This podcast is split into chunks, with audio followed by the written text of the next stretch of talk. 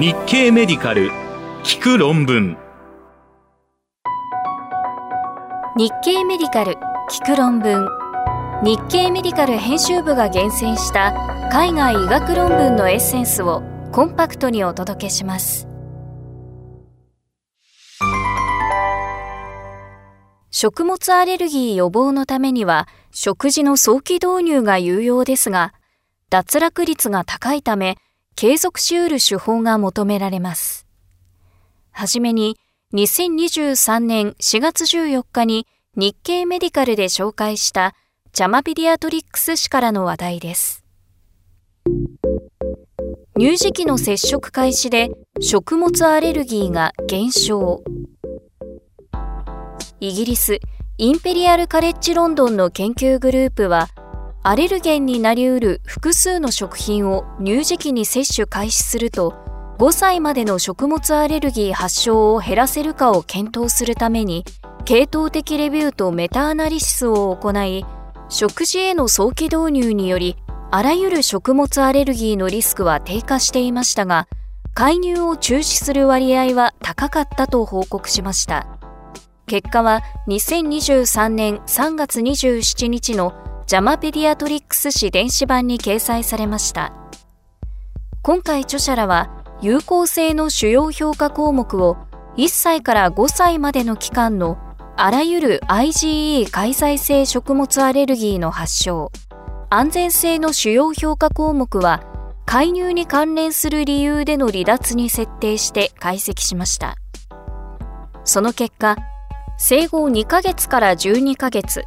中央値は3ヶ月から4ヶ月に複数のアレルゲンを早期導入すると1歳から3歳に開始した対象群に比べ食物アレルギーリスク比は0.49と優位に減少していました。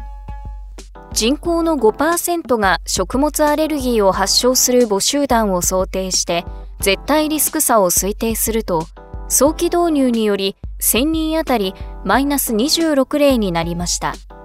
ただし、介入からの離脱リスクは早期導入群で優位に高く、リスク比は2.29でした。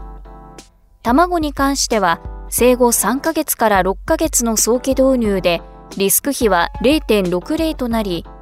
人口の4%が卵アレルギーを発症する母集団を想定した場合の絶対リスク差は、1000人あたりマイナス16例と推定されました。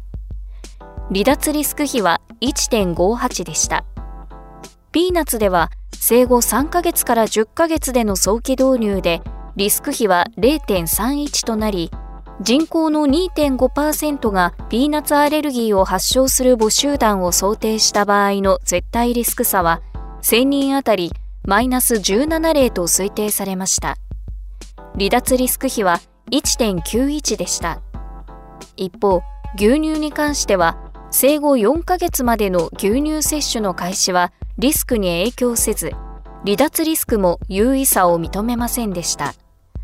詳しい内容は日経メディカル聞く論文で検索してください。論文コラムへのリンク先を掲載しています。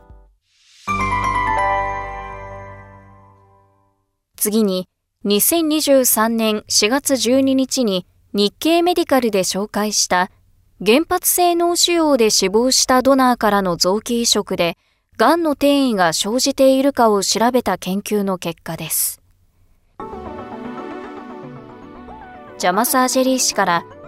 原発性脳腫瘍ドナーからの臓器移植は安全。イギリス NHS ブラッドトランスプラントの研究グループは、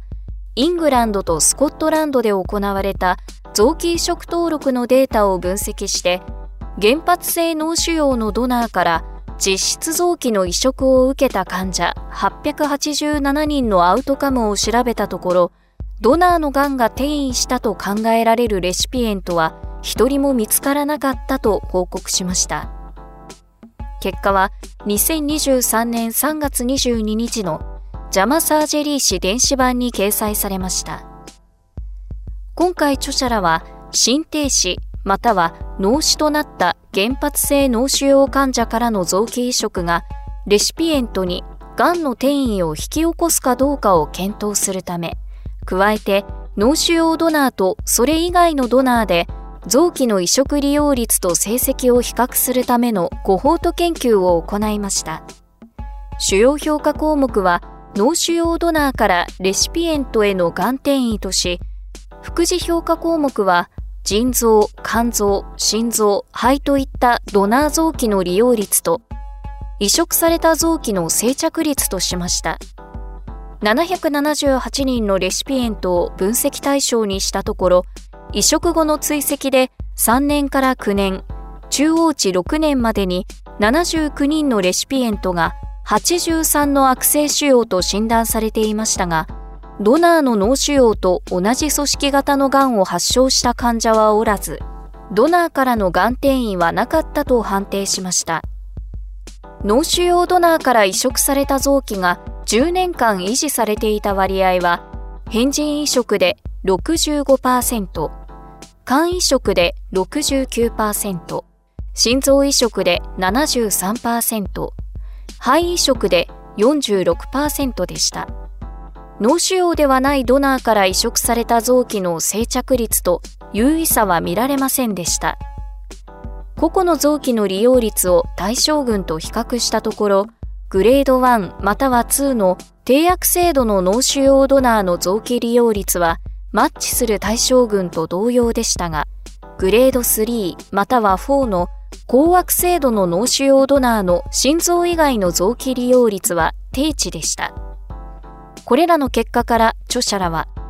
脳腫瘍ドナーからの移植をこれまでより多く活用することを検討するべきだとしています。詳しい内容は日経メディカル聞く論文で検索してください。論文コラムへのリンク先を掲載しています。続いて、2023年4月13日に日経メディカルで紹介した新型コロナで注目された下水液学ですが、他のウイルス感染症でも有用との結果です。ランセットマイクローブ誌から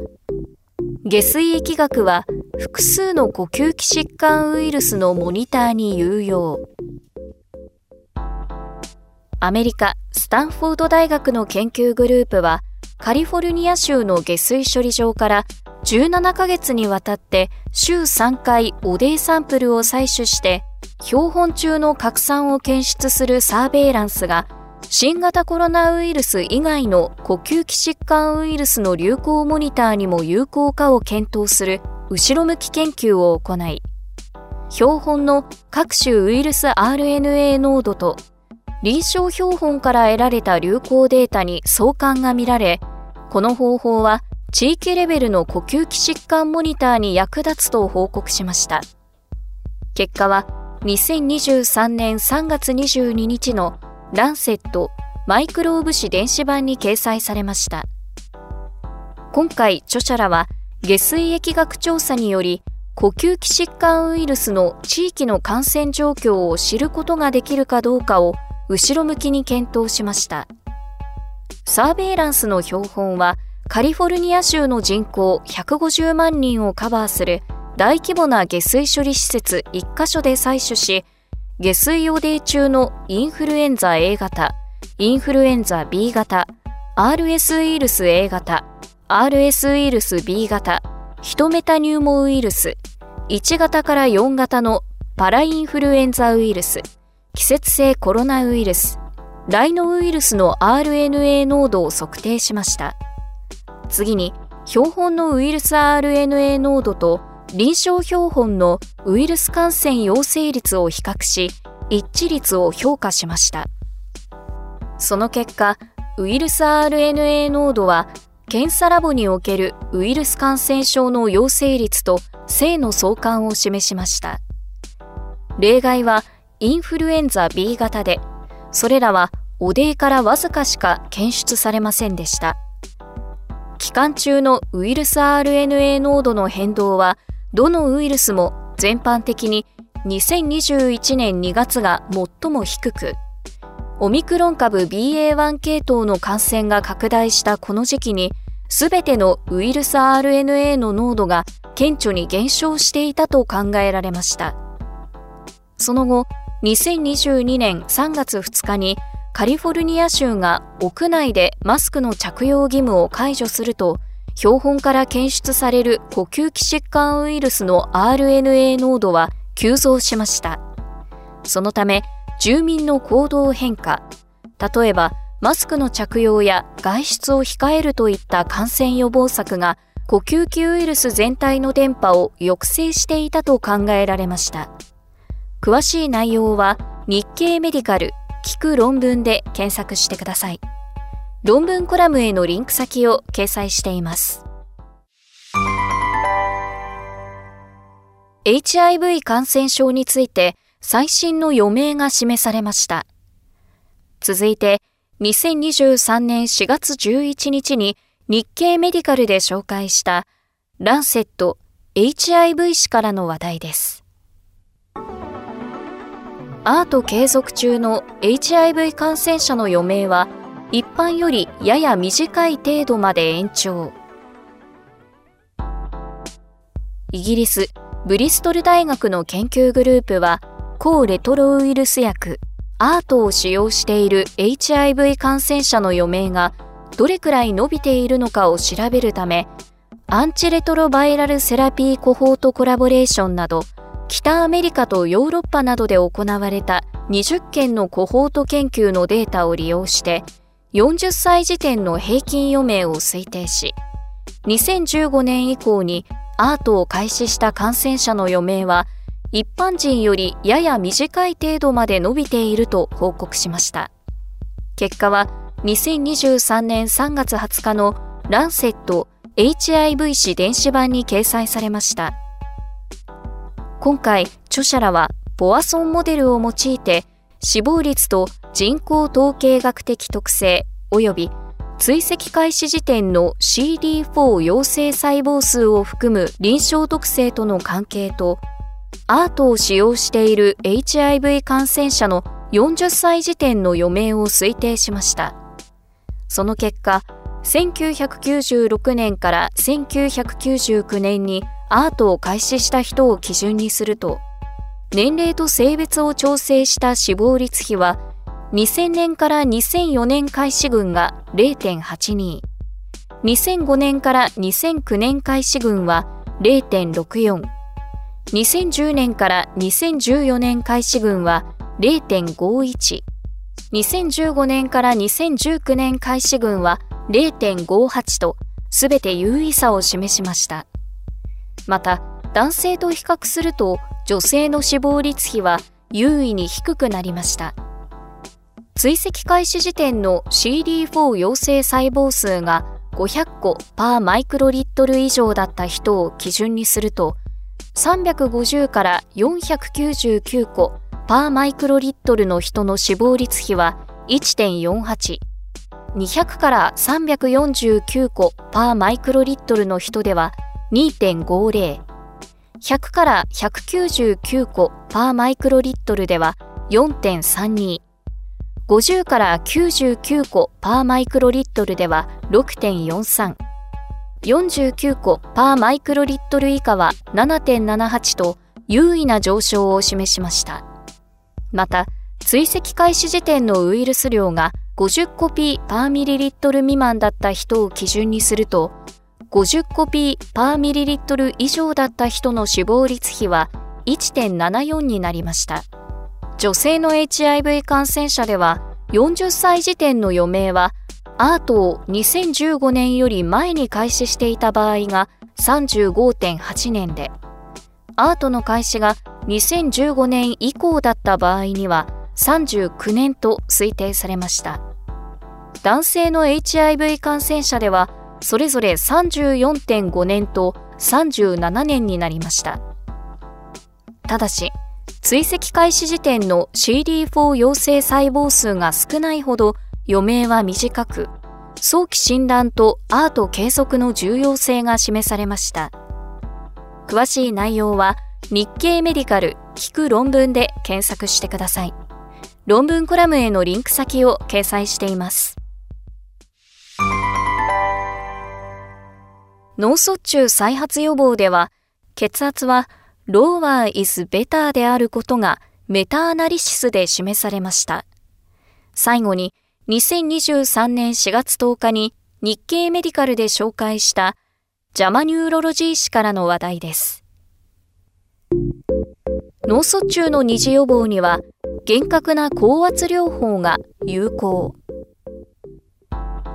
台湾長江大学の研究グループは脳卒中または一過性脳虚血発作を起こした患者の二次予防としてより厳格な高圧療法と緩やかな高圧療法を比較した臨床試験の系統的レビューとメタアナリシスを行いより厳格な高圧療法の再発リスクが低かったと報告しました。結果は2023年3月20日のジャマニューロロジー誌電子版に掲載されました今回著者らは脳卒中の再発を主要評価項目とし副次評価項目は主要な心血管イベントである非致死的脳卒中非致死的心筋梗塞心血管疾患死亡を合わせた複合イベントに設定して評価しました。その結果、より厳格な高圧療法は緩やかな高圧療法に比べ脳卒中または一過性脳虚血発作を経験した患者の脳卒中再発リスクの低減に関係していることが示されました。固定効果モデルを用いた分析では再発の絶対リスク比は0.83と優位に低く、3年間の治療必要数は58になりました。メタ回帰分析では、割付軍艦の収縮気血圧と拡張気血圧の低下幅の差と、脳卒中再発リスクの低下の間に対数線形の関係が認められました。収縮気血圧では低下幅の差が 5mmHg 以下では優位差はないものの、差が 5mmHg を超えると優位になり、差が大きくなるほどリスクは減少していました。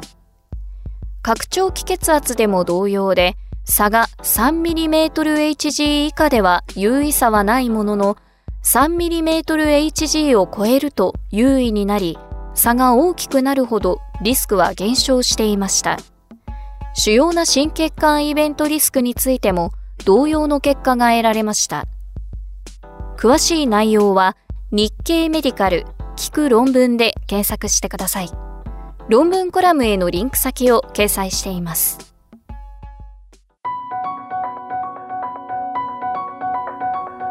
日経メディカル聞く論文次回もお楽しみに。